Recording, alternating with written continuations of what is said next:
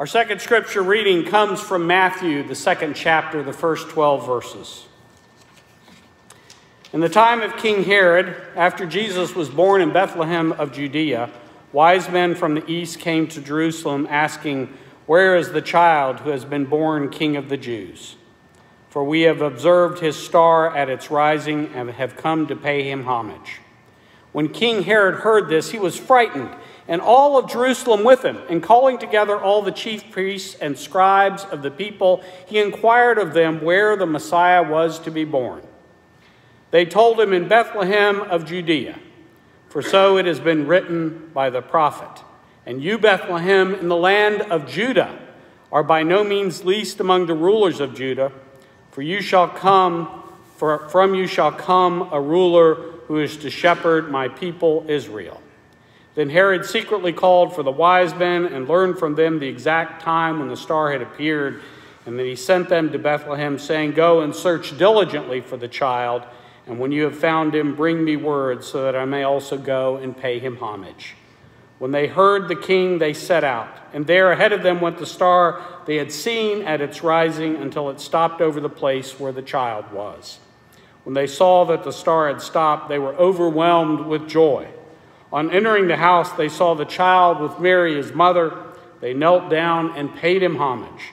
And then, opening their treasure chest, they offered him gifts of gold, frankincense, and myrrh. And having been warned in a dream not to return to Herod, they left for their own country by another road. The word of the Lord.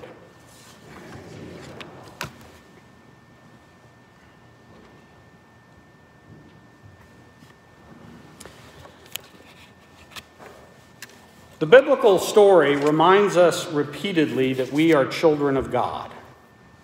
Humans are created in the image of God. And that's one of the basic markers of children. They bear resemblance to parents, but not just because of physical genetics. Children are images of the parents by the way they learn to think, by the mannerisms they copy, by the habits they acquire. That's part of the message of the story. That's what we're supposed to be like. Isaiah and Jeremiah spoke of God as Father. David addressed God as Father. And while the Old Testament figures may have thought as God as Father in a more metaphorical sense, Jesus in the gospel addresses God as Father in a very personal sense. And he encouraged his disciples to do the same thing. The early church understood this as a literal invitation into the family of God, an enfolding into the arms of the Father and Son made possible by the Holy Spirit that was active in the church. The message is clear. We are children of God, but we often forget it, or we fail to grasp the depth of love that is offered to us as children. Sometimes we forget this because of the hardness of our own hearts. Just as earthly children reject the love of their parents, mistakenly think they can find love in other places, we do the same. Sometimes we fail to recognize God's love because of wounds from our earthly relationships. And these wounds can happen in families of origin, but other relationships of trust can also cause this kind of harm. And that means the traditional language of God as Father can be hard for some to connect with because of abuse they've suffered at the hands of an earthly father. And if the traditional language even were mother in our faith tradition, or even if our faith did a better job of lifting up the female images of God that exist in Scripture, there would be others, likely fewer, but still others, who would struggle with God as mother. And even the neutral parent may not be approachable for some. Almost all of us find places we struggle to understand God as father or God as mother or God as parent because, as loving and as caring as our relationships are with our parents or other key relationships of trust, they are flawed because we are finite, we are sinful, we make mistakes. We hurt each other. We fail to love fully. We fail to love ourselves.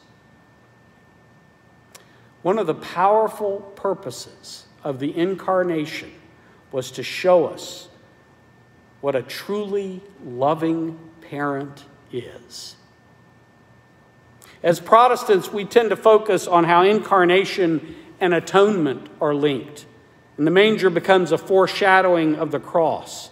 But we need more than just the lifting of the burden of sin. We need love.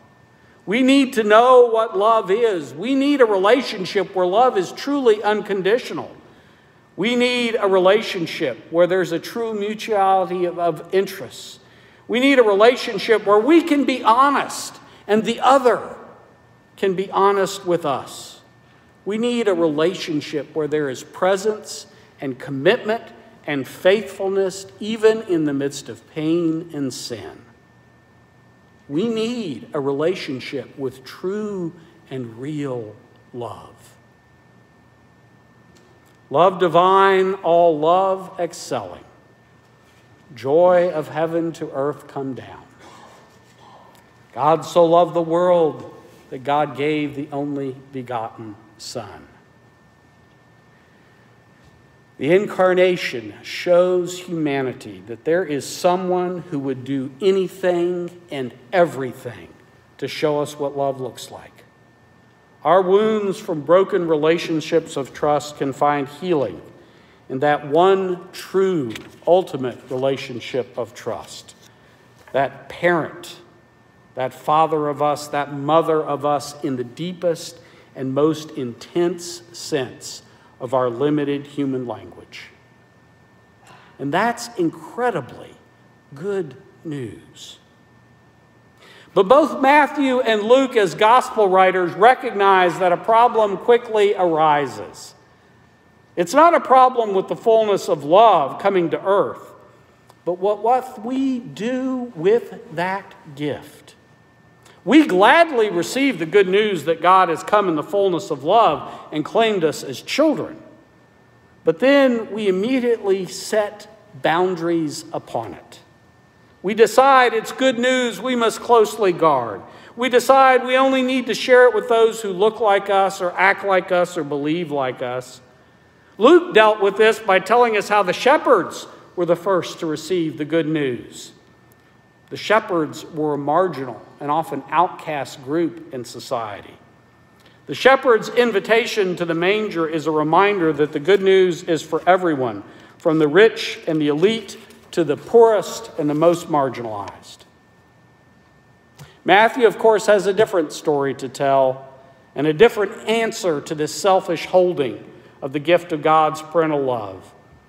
The first persons in Matthew's story to recognize something amazing was happening in the course of human history was a group of stargazers from another country, Gentile astrologers, to be exact. These visitors, being Gentile, may well have been a stumbling block to many ancient Hebrew believers. While the prophecies about the Messiah included the blessing of the nations, and everyone knew this, these people, just like us, tended to only focus on the parts of the message that provided comfort, like delivering people from oppressors, like the Romans. Amazingly, Matthew, most scholars believe, wrote this gospel for a largely Jewish audience, disciples of Jesus who were faithful and practicing members of the Hebrew faith. Was the first reading of this story met with surprise or anger by his community? Was there understanding by many of them because they'd been forced out of communities because of their claims as Jesus as a Messiah? The astrologer part of the description might be a stumbling block for many of us. We might try to dress it up and tell ourselves that these ancients were what passed for astronomers of the time. But the fact is, there were widespread beliefs among many people that events in the heaven could predict what was going to happen on earth. And for some, they even believed in a causal link that the events in heaven influenced what happened on earth. Some have proposed a comet to explain what happened, but just as likely is that it was a near conjunction in the right part of the sky between a couple of planets like Jupiter and Saturn. And there was a resultant astrological interpretation that arose. We good, educated Christian folk and good Bible believing Christian folk don't like to think that astrologers were the first ones to be invited to this party where all are claimed as children of God.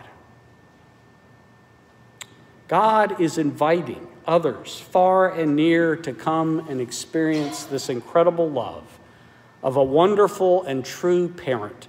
Come and experience inclusion as children of God. They won't look like us. They won't have the same customs we do. They won't speak our language.